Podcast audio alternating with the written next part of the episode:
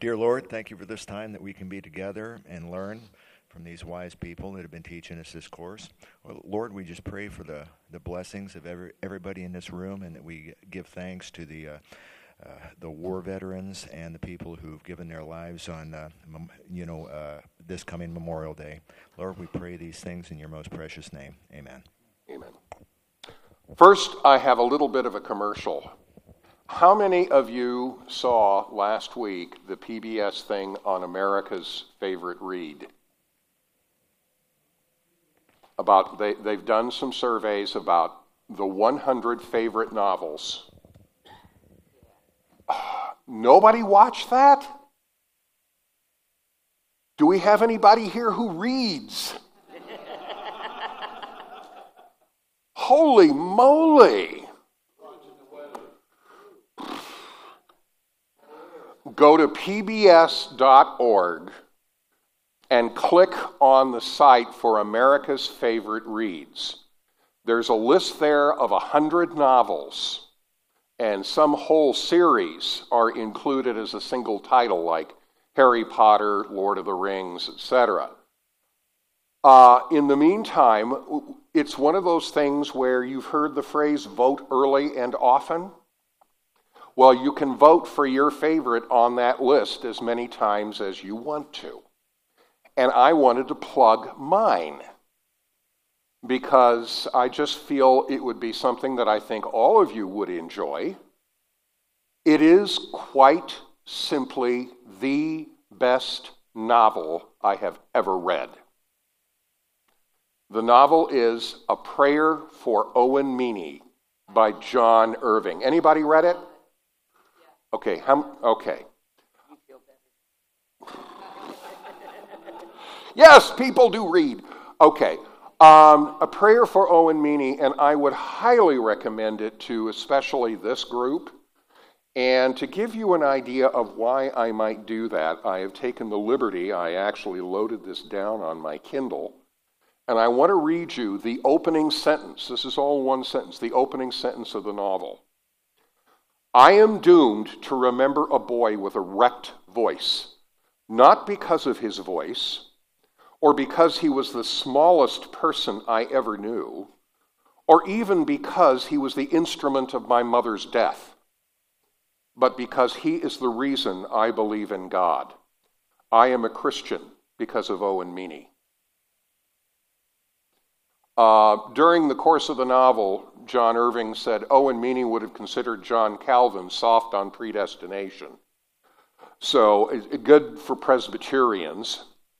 And one of the things about John Irving that I absolutely love, and this novel in particular is a masterpiece of it, is that his novels are incredibly carefully crafted.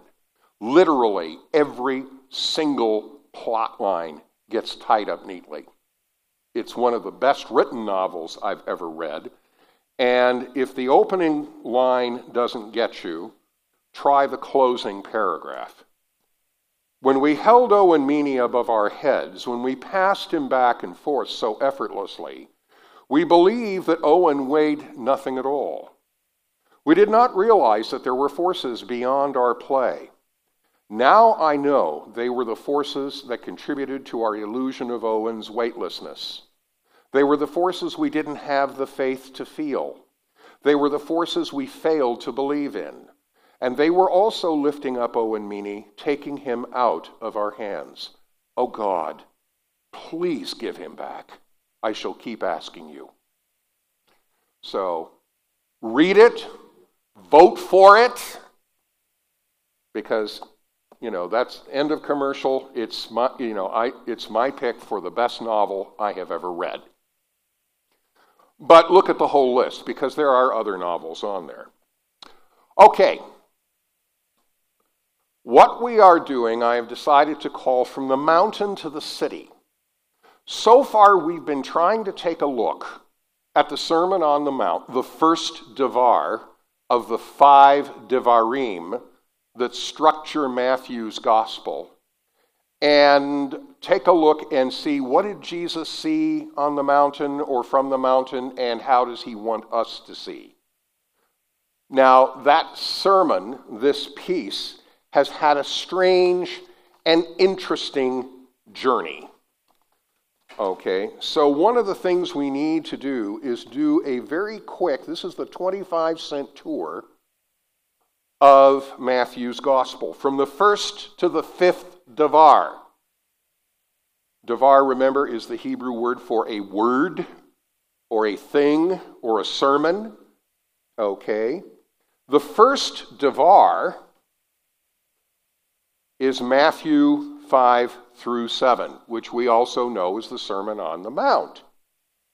And I'm not necessarily going to go through this in too much detail, but if you remember, we have come up with a theme about what this sermon is about, having to do with the kingdom of heaven. What is that theme? Sometimes silences are not profound. What? The kingdom is here, or the kingdom is now. All right? It is here. And this is a large part of what, particularly from a standpoint of the understanding of the messianic era in Judaism, Jesus is announcing in the sermon. The messianic kingdom has arrived, and therefore, these are the ethics of the messianic kingdom. This is the spirit of the messianic kingdom. I now want to go, jump to the fifth Devar, which is found in Matthew 24 and 25. We have already touched on part of this because if you remember, what part of Matthew did we look at um, with uh, Martin the Cobbler? Where was that taken? Where was that, the, the, the sort of theme for Martin the Cobbler taken from? What? Okay, and where is that from? Matthew 25. Okay. So, what I'd like us to do, and we will need our Bibles, and so I would like someone in good voice. We're not going to read the whole fifth Devar, but I want to do Matthew 24 verses 29 through 36.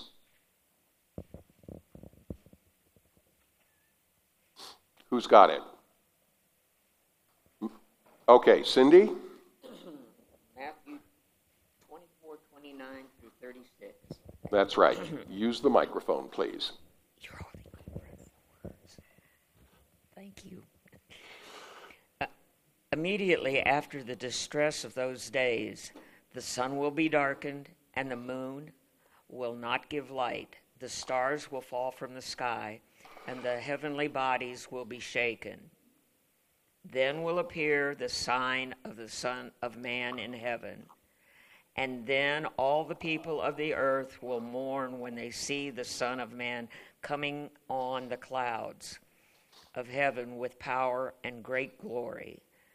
And he will send his angels with a loud trumpet, and they will gather his elect from the four winds, from one end of the heavens to the other. Wait a minute. More? Through 36. Sorry. Now, learn this lesson from the fig tree. As soon as the twigs get tender and the leaves come out, you know that summer is near. Even so, when you see all these things, you know that it is it is it's near right at the door. Truly, I tell you, this generation will certainly not pass away until all these things have happened.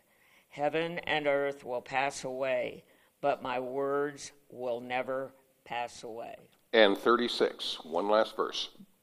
But about that day or hour. No one knows, not even the angels in heaven, nor the Son, but only the Father. Okay. Now, if the first Devar, the theme was the kingdom is now, what's the theme of the fifth Devar? What is it saying about the kingdom of God? Or the kingdom of heaven, to use Matthew's very Jewish terminology. What? In other words, it is to come. So, this is the fundamental dynamic of the interplay between these two Devarim in Matthew's gospel. The kingdom is now, but the kingdom is coming. Well, which is it? Is the kingdom now or is the kingdom coming? Yes. Thank you. You took the word right out of my mouth. Yes. It is both. It is both here and it is to come.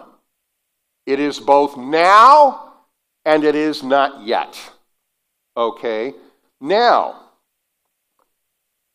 as a result of that, in the apostles, they had a certain prescription for how we should live in this time between the times of the kingdom being now and the kingdom to come. And I'd like you to look at a passage in Romans 12 51 to 52.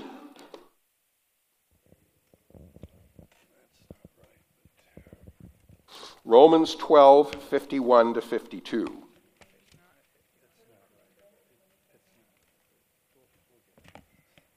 No, that's not right. I mistyped that. Uh, I think you mean 14 to 22, right? Or 14 to 21. Let's see. No, no, no, no, no, no, no, no, no, no. It's 12, 14 to 21. God, I was ham fisted on this one. 14, I'm sorry, 12 14 14 to, 14 21. to 21. Yeah. Starting with bless those who persecute you. Who wants to read?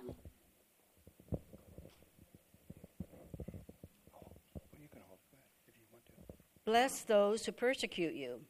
Bless and do not curse them. Rejoice with those who rejoice. Weep with those who weep. Live in harmony with one another. Do not be haughty, but associate with the lowly. Do not claim to be wiser than you are. Do not repay anyone evil for evil, but take thought for what is noble and in the sight of all. It is possible, so far as it depends on you. Live peacefully with all. Beloved, never avenge yourselves but leave room for the wrath of God.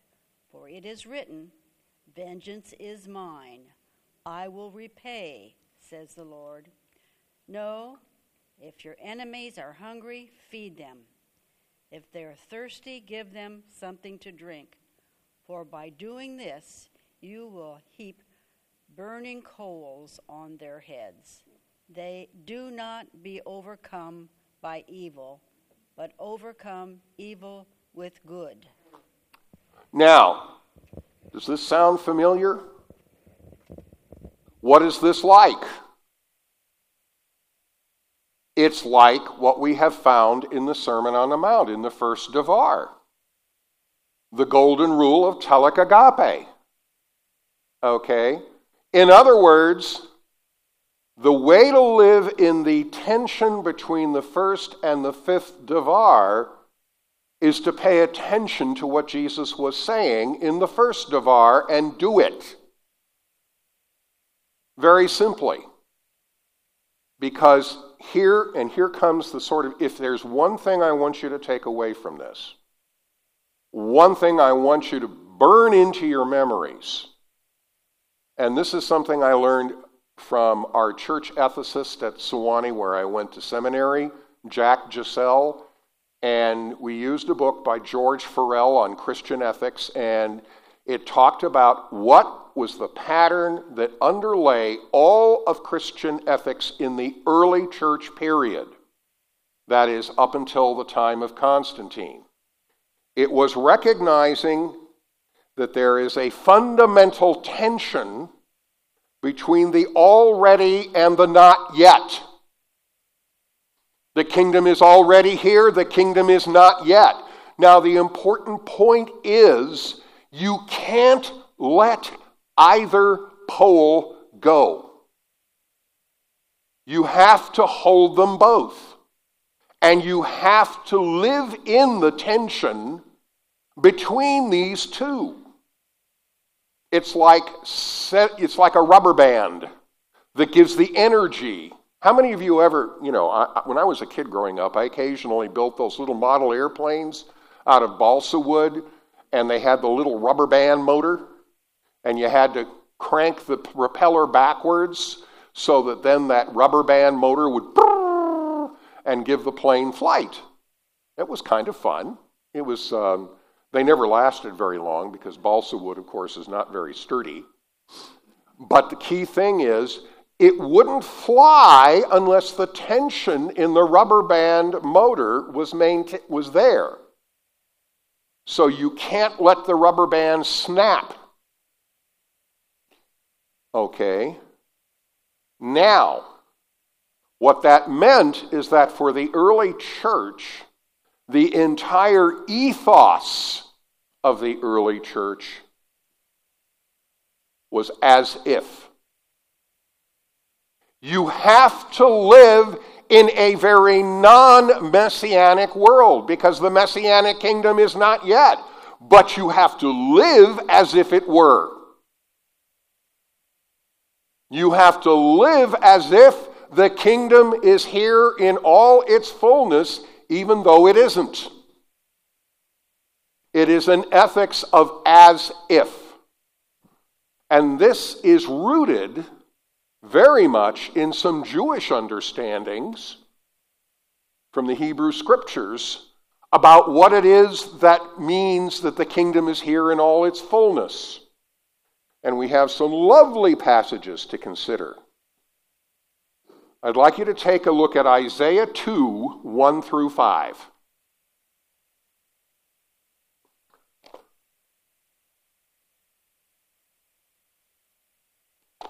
Isaiah 2 1 through 5. Who's got it?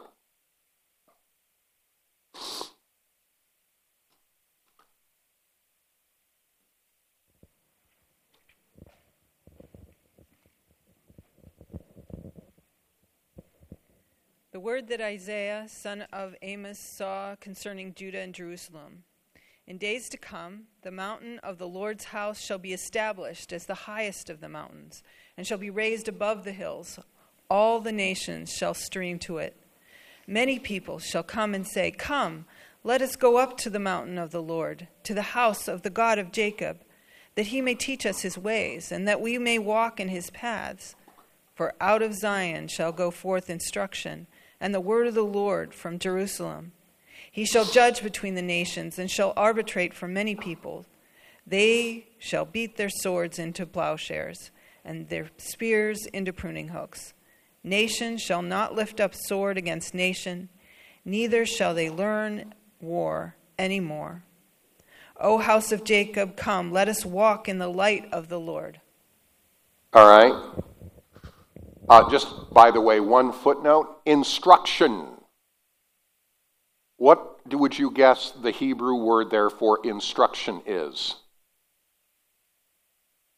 The word is Torah.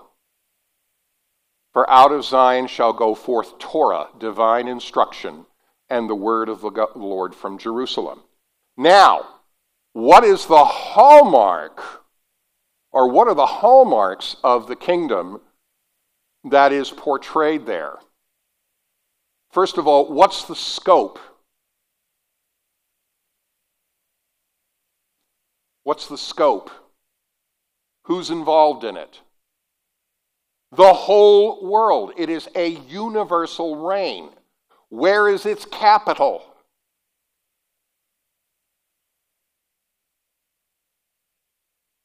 Jerusalem. And what is the single most important hallmark of this universal kingdom that indicates we're there? No more warfare. No more warfare. It does remind me, though, of a cartoon I once saw. It showed this musketeer with his rapier standing in front of a blacksmith. And the blacksmith said, Well, just how large a plowshare did you have in mind? But the abolition of warfare, the cessation of conflict, absolute necessity. Okay? The next passage is very similar Micah 4 1 through 5. Micah 4 1 through 5.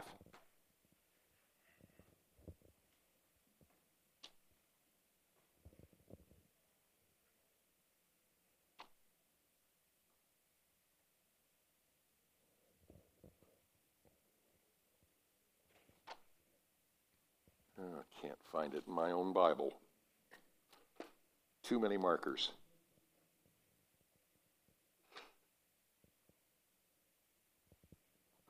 Oh, that's why I'm looking at Is someone reading? Micah 4. Who's got it?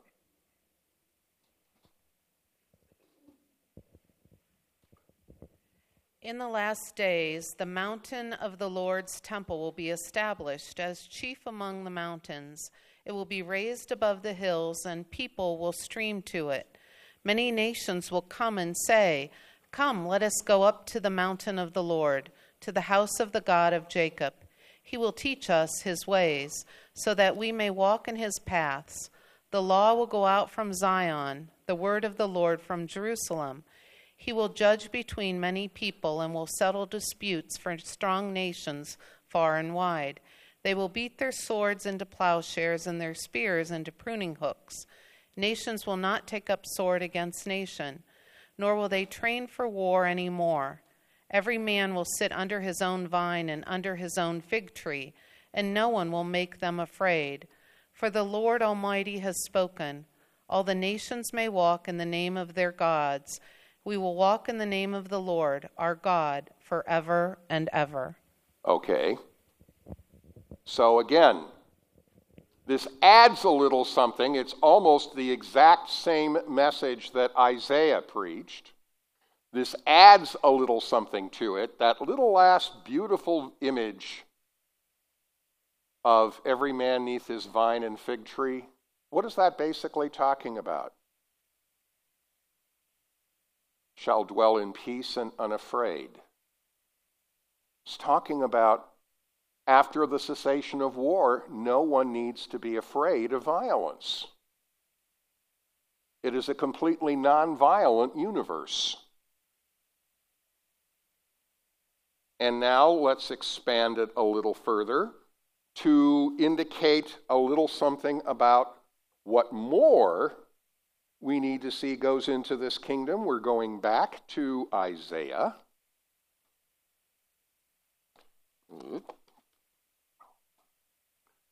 Isaiah 11, 1 through 9. No, I think it's 9, 1 through. Didn't proofread my own PowerPoint here. It's Isaiah 9, 1 through 7.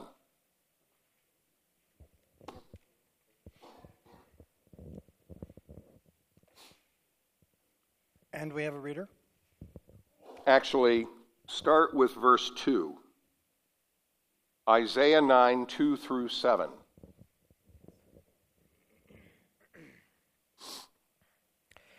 The people who walked in darkness have seen a great light. Those who lived in a land of deep darkness, on them light has shined. You have multiplied the nation, you have increased its joy. They rejoice before you as with joy at the harvest, as people exult when dividing plunder. For the yoke of their burden and the bar across their shoulders, the rod of their oppressor, you have broken as on the day of Midian. For all the boots of the trampling warriors and all the garments rolled in blood shall be burned as fuel for the fire. For a child has been born for us, a son given to us. Authority rests upon his shoulders, and he is named Wonderful Counselor, Mighty God, Everlasting Father, Prince of Peace. His authority shall grow continually, and there shall be endless peace for the throne of David and his kingdom. He will establish and uphold it with justice and with righteousness from this time onward and forevermore. The zeal of the Lord of hosts will do this. So, who is reigning in Jerusalem as God's viceroy in this peaceable kingdom? The Messiah. Okay, let's just keep it neutral for right now. Okay, the Messiah is reigning in Jerusalem. And by the way, when we talk about Prince of Peace, uh, the Hebrew is Pelayoetz Giborel Aviad Sar Shalom, uh, which actually could probably be better rendered uh, the eternal God counsels a wonder, the everlasting Father, a Prince of Peace. Now, what you may not know is that absolutely every ancient Near Eastern city state with a king had an official who was part of the king's course, court, whose title was Prince of Peace. Sar Shalom. This was common. Okay uh, everybody had in their court a Sar Shalom. Uh, what was the function of the Sar Shalom? The Sar Shalom was to be the one to bring peace through negotiation. In other words, the Secretary of State. Okay, so what is one of the functions of the Messianic king in the Messianic era? He's the bringer of peace. He's the one who brings peace to the world. And then finally, we get even more indication of how broad the scope of that peace is with Isaiah 65, 17 through 25. Hopefully, I got this one right.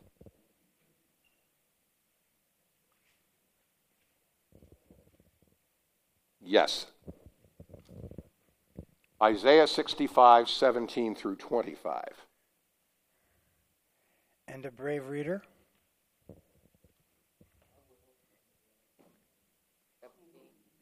Oh, thank we'll you, spread Dan. it around, Cindy.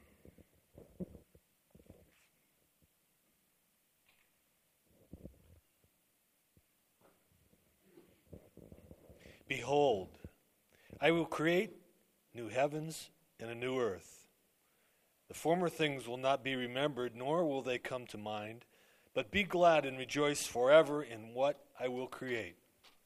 For I will create Jerusalem to be a delight and its people a joy. I will rejoice over Jerusalem and take delight in my people. The sound of weeping and of crying will be heard in it no more. Never again will there be in it an infant who lives but a few days, or an old man who lives not life out his years. He who dies at a hundred will be thought of as mere youth. He who fails to reach a hundred will be considered accursed. They will build houses, and they will dwell in them, and they will plant vineyards, and they will eat their fruit. No longer will they build houses and others live in them, or plant and others eat. For the days of a tree, so will be the days of my people. My chosen ones will long enjoy the works of their hands. They will not toil in vain, nor hear children doomed to misfortune, for they will be a people blessed by the Lord, they and their descendants with them. Before they call, I will answer. While they are still speaking, I will hear. The wolf and the lamb will feed together, and the lion will eat straw like the ox, but dust will be the serpent's food. They will neither harm nor destroy on all my holy mountain, says the Lord. Okay. Little personal footnote here. My name, Zev, actually is Hebrew for wolf. So this is saying that lamb will no longer be a part of my diet in the, in the peaceable kingdom. Okay. Okay, no more lamb for me at that time. Now, you know, you can say, well, we're not there yet. Uh, but in any event, how far does the peaceableness, if I can use that word of the peaceable kingdom, extend? To all creatures, to the entire natural order. Because what has come about? What has God done in the meantime? What? Well, Satan does not appear in this passage. Okay? So that's not what God has done. God is saying he's about to do something. What is it he's about to do? Create a new heavens and a new earth. The entire created order will be remade. Now, this is really something to keep in mind. When you speak to one of your Jewish brothers and sisters and talk about what is meant by the term the Messianic kingdom, all of these things are part of it. It will be a universal reign of justice, peace, and love in a renewed heaven and earth, with God as the sole ruler and the Messiah as his viceroy reigning in Jerusalem. And then when you say to them, Well, we believe Jesus is the Messiah, what's their natural response going to be? Where's the kingdom? Where's the messianic kingdom? How can he be the Messiah if there's no messianic kingdom? What do we see in the world around us? Do we see a universal reign of justice, peace, and love? Obviously not. So, if we have to point for evidence that Jesus is the Messianic King, where are we going to have to ask our Jewish brothers and sisters to look? At our conduct. At our conduct. The as if that we are living.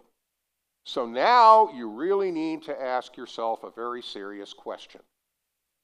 When you think back on the first Devar, on the Sermon on the Mount, and the quick summary that Paul gives in Romans 12, is that the way we live? Is the ethics of the Messianic kingdom the ethics that in fact we live out?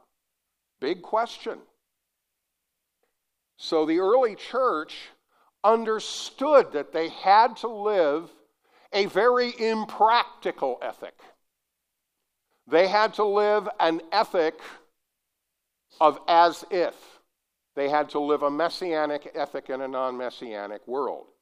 Now, two terms which scholars like to use for two periods before Constantine are the primitive church and the early church. And basically, the primitive church refers to the immediate apostolic generation and the next generation after it. And then the early church is the period from that third generation, if you will, up until Constantine. Now, there are certain things that took place. The basic apostolic pattern of discipling, of making disciples, was to preach the word and administer baptism of adults, sometimes whole families, but mostly adults, upon profession of faith. Okay? The word would be preached by the apostles or by their representatives, and people would find faith in God through Christ by the power of the Holy Spirit, and then they would be baptized in the name of the Father, Son, and Holy Spirit. But it was recognized that what happens when you have someone who's just been converted, what is their spiritual state? They're spiritual infants. So that had to be followed by instruction or what is called didache. Didache is the Greek word. And by the way, there's a very interesting book that at one time was considered for inclusion in the New Testament called the Didache. Might be an interesting thing for you to pick up sometime and read because it gives you an idea of what new Christians were taught in the early church. Okay. Do you have a question or something back there? Oh, okay. Now, there were two crisis points that really mark the dividing line between the apostolic church and the early church that followed it. And these were two very serious crises in the life of the church. First was the death of the apostles and their immediate disciples. The death of the apostles and their immediate disciples. Why would that be a, a crisis for the church? First hand knowledge was gone. Other ideas. What had not happened yet? What? Well, nothing, very little was written down at this point. Where was the kingdom? The kingdom had not yet come. This is called by scholars the delay in the parousia, the delay in the return of Jesus, the final manifestation of Jesus. They were waiting for that on a daily basis. And they suddenly realized wait a minute, we might have to wait a little longer than we expected. So, what do we have to do in the meantime? We better get organized. We better get organized for the long haul. The second thing that happened was the assembly at Yavna in Israel by the, by the Mediterranean Sea. Now, the assembly at Yavna did two very important things. It drew up a list of the final canonical books of the Hebrew Scriptures, of the writings, but it also added a 19th benediction to the 18 benedictions, which signified what had happened between Jews and Christians. Jews had been evicted, for, uh, Christians had been evicted from the synagogue. The Council of Jamnia decided that those who believed in the Messiahship of Jesus had stepped outside of the circle of Judaism. Now, what does that mean for Christians in the Roman world? They are no longer protected by the status of Judaism as a licit or legal religion. They are members of a new sect, which therefore is considered superstitious and is subversive. The Council of Jamnia occurred in 90, and by 112, you have Pliny the Younger, governor of the Roman province of Bithynia, writing a letter to Trajan discussing about the procedure he uses in the trial and execution of Christians. In other words, you're really beginning to get martyrdom. You're really beginning to get a situation where it is a crime under Roman law to be a Christian. And what that basically means is it's not going to be easy to be a Christian anymore. It's going to be extremely difficult. It's going to be an underground movement shunned by both the pagan and Jewish worlds. And therefore, you really need discipline in the church. And therefore, we have a new pattern. The first thing that happens after a person comes to the church is what is called formation. The word for this is catechumenate. You began to develop a cat. All the stuff that we had in Didache is now put not after baptism, but before it. The heart of the catechumenal process was the idea that before a person could be baptized, they had to really know A, what were they in for? And B, how were they going to live in the light of a world that was incredibly hostile? And therefore, the core of it was a relationship between the catechumen and their catechist, a mentor disciple relationship. And this process lasted two to three years. Everything that we think of in terms of theological education, but also formation, because the essence was the person was finally enrolled as a candidate for baptism when their catechist discerned that Christian character had been formed in this person. In other words, baptism didn't make you a Christian, baptism recognized that you already were, that you had been formed for that. Now, what happens to a catechumen who is arrested by the Roman authorities? They could, under occasions, if they would, you know, administer baptism before their death. But the other idea is they were baptized in their own blood when they were martyred. But the key thing here is baptism was not just done lightly. Baptism was for those who were mature disciples of Jesus. In other words, the catechumenate sought to replicate as a preparation for baptism the whole process that Jesus had done with his disciples. This was a replication of the relationship between Jesus and his disciples.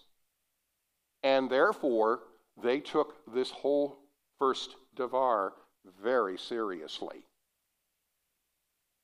And that meant that there was an important test case that you had in the Roman Empire. Could you be a Roman soldier and a catechumen? Could you be a Roman soldier and be a candidate for baptism? Or what would happen if you were a catechumen and told your catechist, I've decided to join the Roman army? Anybody care to guess what happens?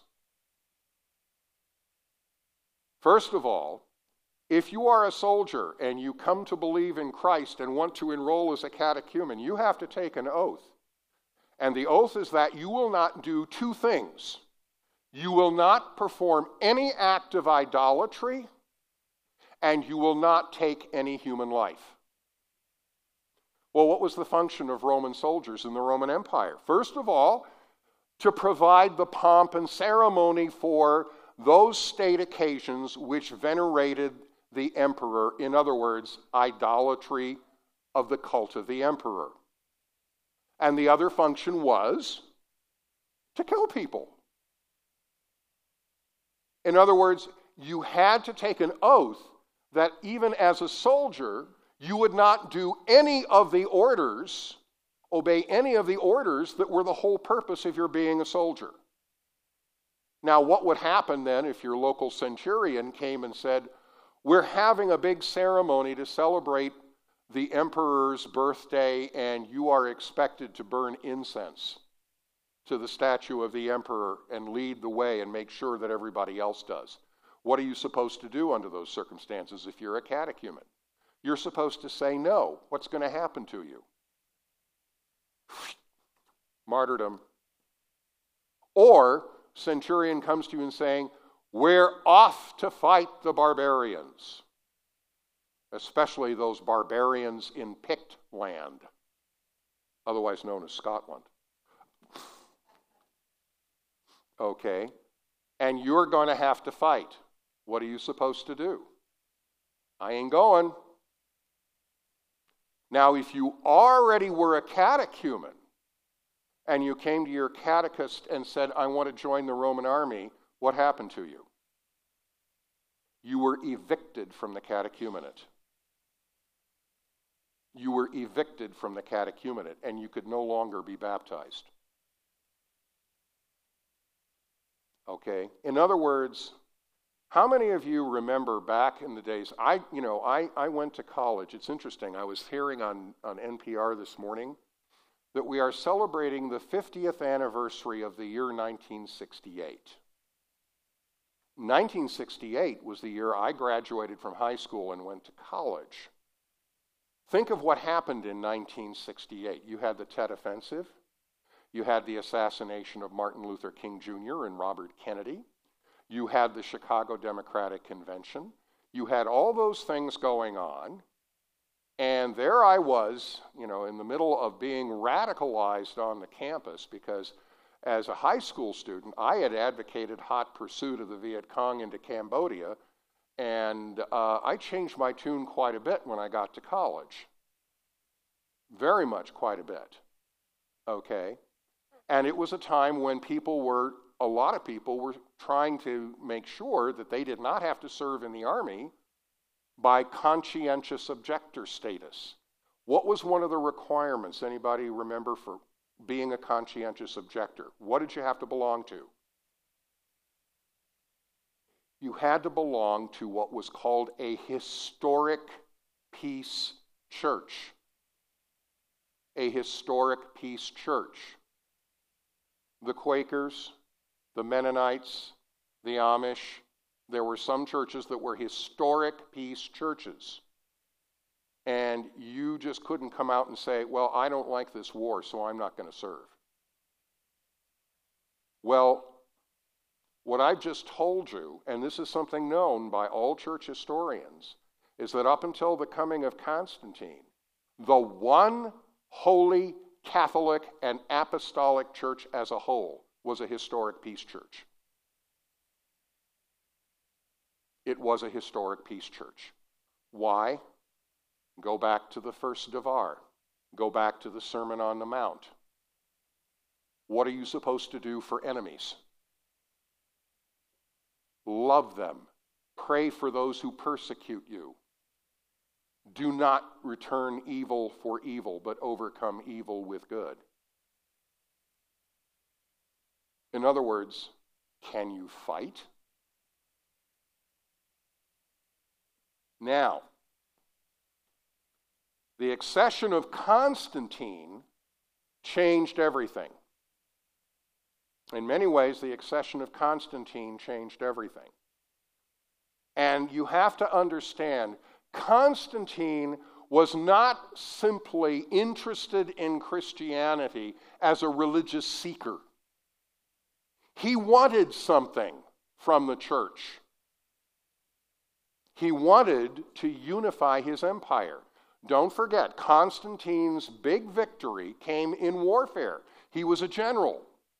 He defeated his en- enemy at the Battle of the Milvian Bridge, in part by having his soldiers paint a cross on their shields. Now, I've sometimes wondered was painting a cross on their shields a way for Roman soldiers to embrace this new faith of Christianity? Or was Constantine saying, reminding them, that's what's going to happen to you if you lose? Good motivator, that, I'm sure. Okay. But he needed to unify his empire because it had essentially been born in conflict, in civil war. This had been a problem for centuries in the Roman Empire. You constantly had civil wars, coups d'etat, etc. So he needed to unify his empire. And so what he wanted is the church to play a role in that. He had one problem. He had to unify Christian doctrine. He had to unify the church. That required uniformity of doctrine. You could no longer tolerate the fact that you had Catholic Christians over there, and, you know, Coptic Christians over there, and Gnostics over there, and so on and so forth, all these different sects and groups. There had to be one official Christian teaching. And you either conformed or you were out. And hence, you have the Council of Nicaea, the first ecumenical council of the church, Who presided over the ecumenical council? Constantine himself. The Emperor Constantine sat in the chair and presided over the council to make sure that they came to the right decision, which would be the decision that would unify his empire. Bit of irony Constantine hadn't even been baptized yet, let alone become a bishop. Okay? So the ecumenical council to decree the uniformity of doctrine, and then something else happened. The authority of the empire was now used to enforce that uniformity. So, what happened if you were, yeah? Okay. Um, Battle of the Milvian Bridge, Edict of Milan is 312, I think. 325 is the Council of Nicaea.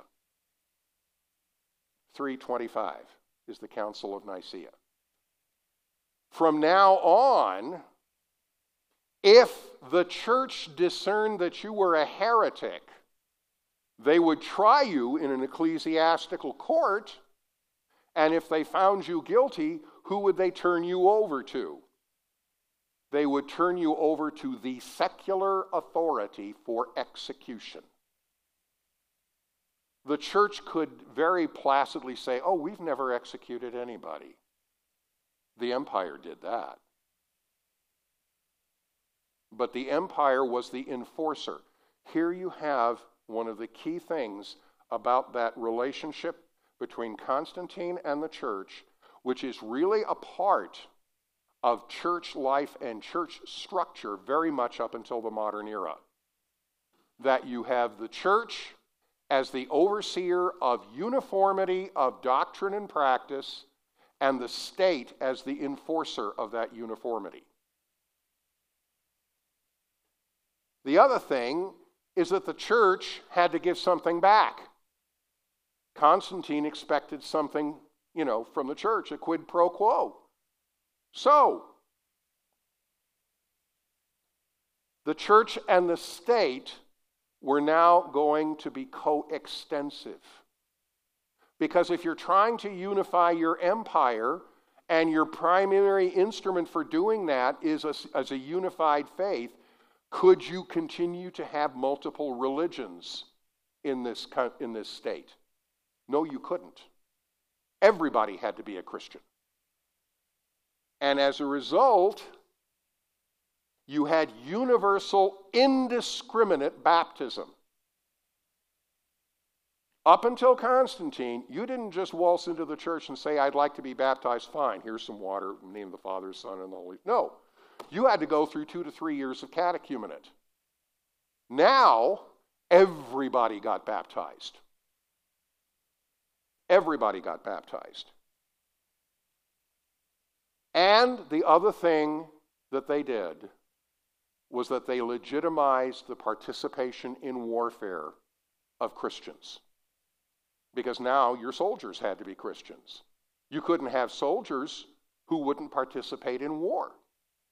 So from now on, it's onward Christian soldiers. Okay? War becomes a legitimate Christian activity. So, what do you do with the catechumenate? It's not like the whole process disappeared. Something very interesting happened. You decided that the catechumenate, and with it, the first Devar, and its ethics of telic agape, now were for clergy and monastics. They were the ones who would be formed and educated theologically, characterologically, in order to pursue the ethics of the kingdom as counsels of perfection. As counsels of perfection. The pivotal figure in this was Augustine. Augustine really played a major role in this immense theological turn and how the church did this. The first thing that he did was come up with the doctrine of original sin in the form in which he propagated it. Because what was the problem? For whom normally was baptism administered in the early church? It was adults. The whole liturgy of baptism was structured that way. So, now what were you doing? You were baptizing anything that moved. Okay? You were baptizing. So we said, wait a minute, we've got to come up with a rationale for this theologically. And Augustine says, I'll tell you what. Let us say that because of the fall, every human being without exception is born into a damned mass, a massa damnata, and is going to hell as a consequence of the fall unless they're baptized. In other words, from now on, baptism is not something that you do to demonstrate your unconditional commitment to discipleship in Christ. It is something you do to fix a child. It's something you do to fix a child. It created the rationale for indiscriminate infant baptism. The second thing is that he developed a monastic rule. How many people know what order of monastics did Martin Luther belong to? He was an Augustinian friar. And they lived by the rule of Augustine. What was the heart of the rule of Augustine? Those counsels of perfection. So this enshrined the ethics of the kingdom as counsels of perfection, basically for monastics to pursue. They were no longer considered appropriate for the masses. You really wanted to live according to the Sermon on the Mount? Fine, go join a monastery. Monastic life according to counsels of. And finally, the third thing he developed was the first development of just war theory. Now, you have on your tables an outline.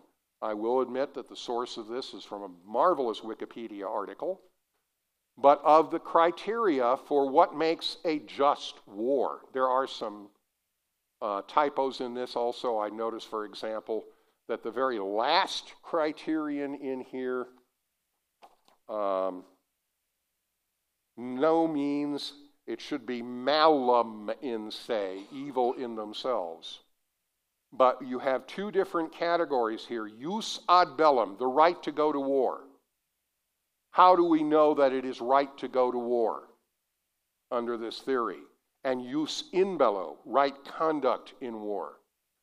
We've come to the end of our time. But what I really want you to do, I really want you, especially, this is Memorial Day weekend. We are honoring those who have fought and died in war. So, what you need to do is take this home and study it. And seriously ask yourselves Have we fought a just war in our history? Was there a war that meets all these criteria in our history? I'd like to close if I may, with one little interesting observation. One of the things I enjoyed when I was a kid is I was just fascinated with medieval arms and armaments and knights and swords, and you know, it's something that kids like.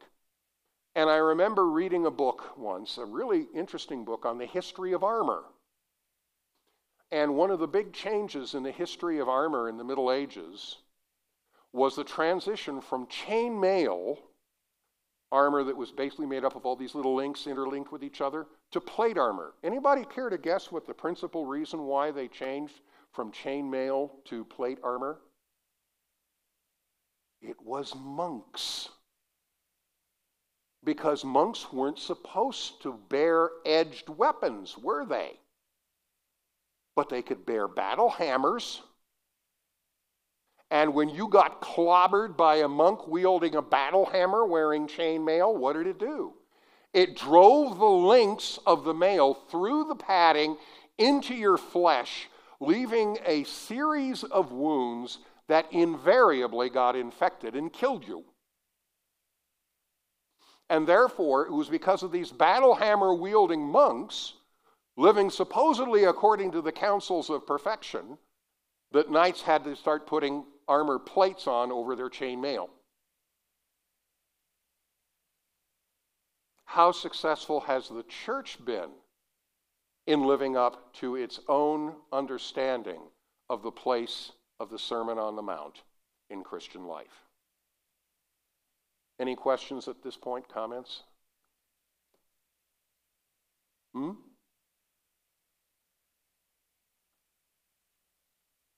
Yeah.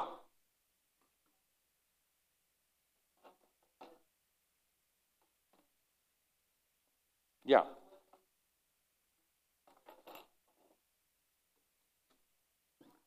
Excuse me, I, I didn't quite hear the question. Did to just save themselves rather than something they had in the Bible? Well, I mean, you do uh, everything that you do as the church, you try to f- look back into Scripture to find a rationale and find support. But the fact of the matter is, nothing like the damnation of infants is found anywhere that I can remember, anywhere in the Bible. And that's why there were a whole lot of people in the Reformation who were going back to a standard of sola scriptura who said, wait a minute, we don't find anything about baptizing infants anywhere in the Bible. That's not the pattern that the early church did. They were baptizing adults on profession of faith.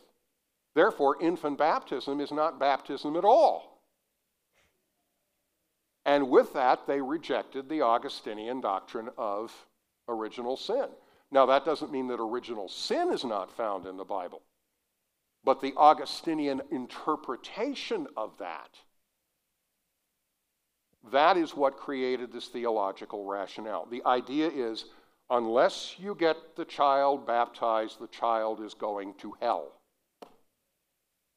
That is not biblical. I hate to tell you that. Did that follow um, before the church was founded, or was that for all people at any time? Well, yeah, I mean, obviously, if you were outside the church, they had already come up with the idea extra ecclesiam nulla salus. Outside the church, no one gets saved. So, yeah, if every human being born is born as part of a damn mass, I'm terribly sorry, but all you Hindus in India are going to hell because you haven't been fixed. That's really the implications of the Augustinian understanding. I debated whether or not I really wanted to do this, but I think I will.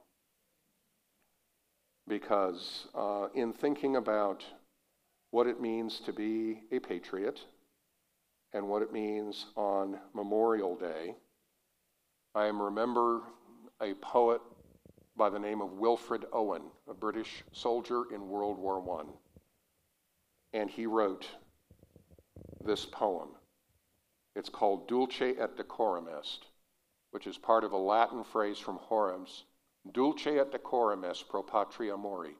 How sweet and fitting it is to die for one's country.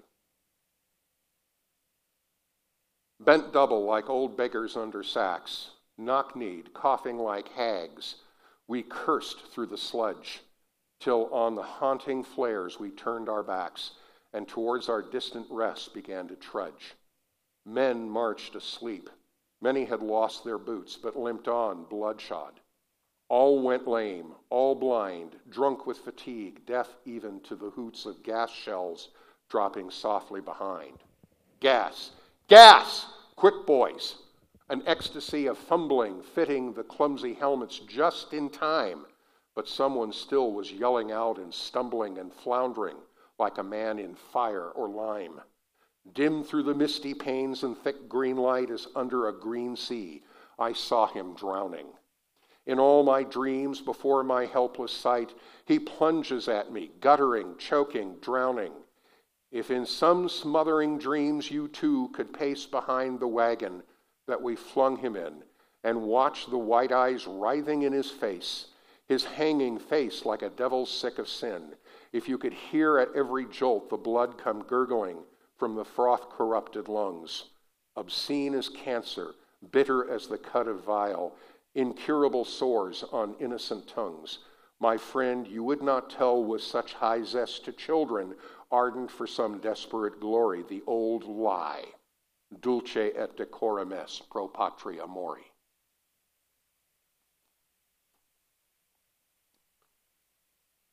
Can we have a prayer, John?